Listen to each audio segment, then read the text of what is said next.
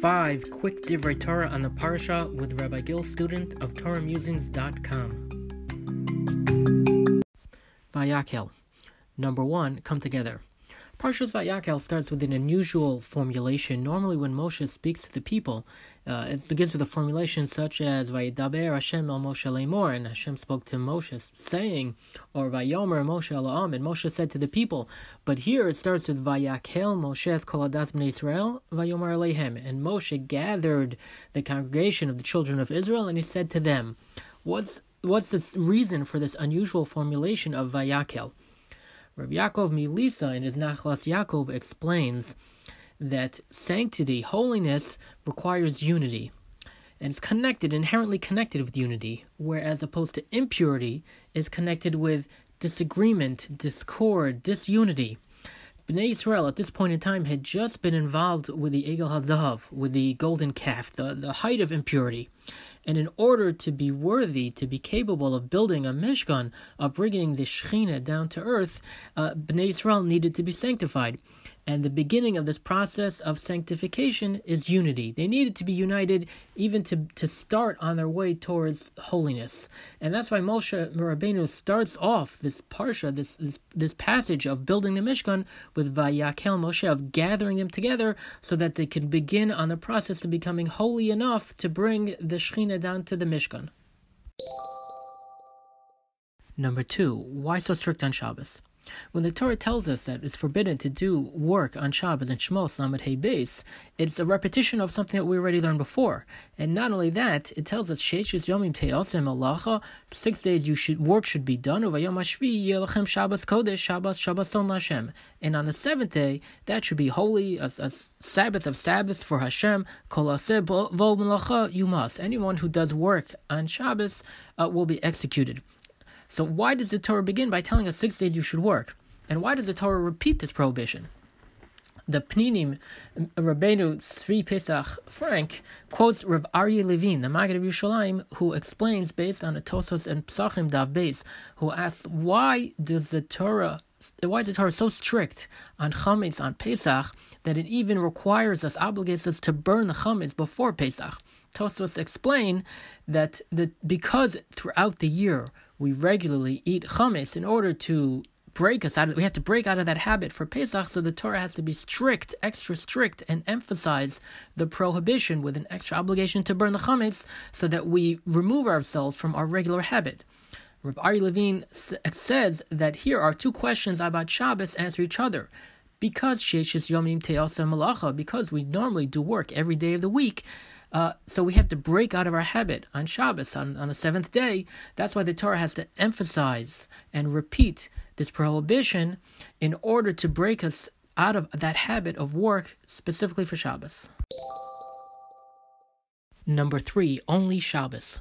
When the Torah tells us about the obligation to rest from work on Shabbos in Shmos Lamed, Lamed Hey Beis, it starts off Sheshis Yomim Te'asa Malacha. On six days, work should be done. Uvayom Hashvi Yelachem Kodesh. And on the seventh day should be holy.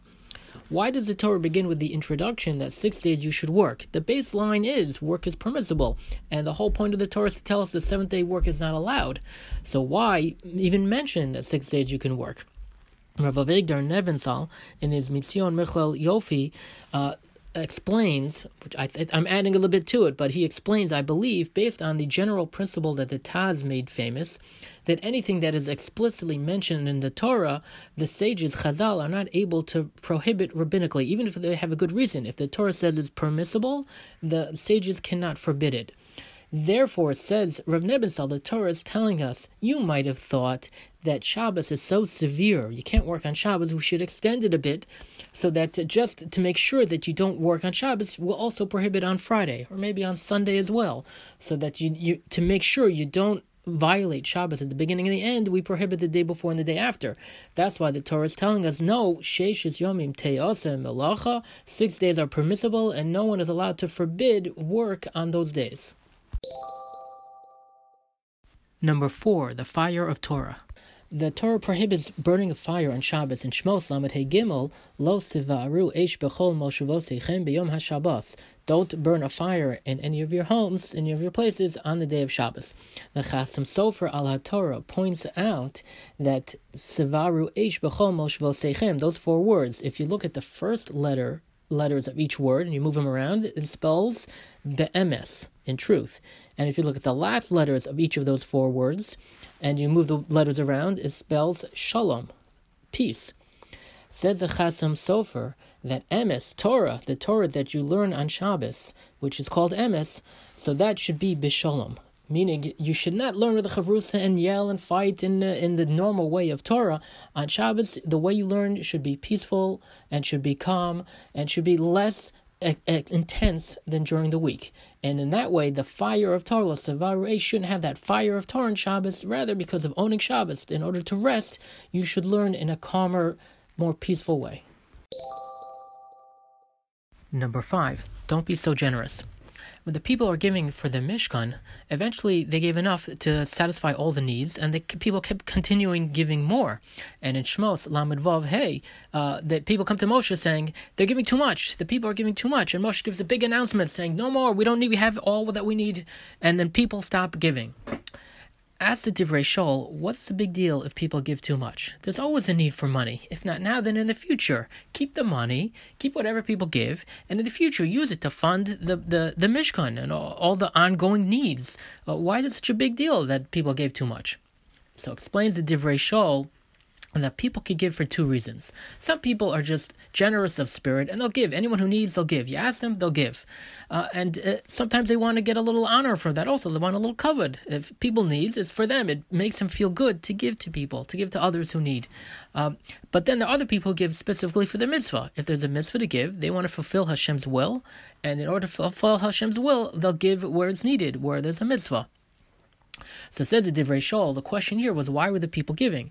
Were they giving because it was a mitzvah, because Hashem wanted them to, or were they giving because they wanted to feel good by giving to others? So that's why when people gave too much, there was no more mitzvah for there. So Moshe Rabbeinu announced the mitzvah is over. You can continue giving, and if you give, well, it'll be used eventually. Somehow we'll find a way to use it. Um, but the mitzvah is over, and the people stopped giving, and that showed that the reason the people were giving to the Mishkan was because they wanted to fulfill the mitzvah.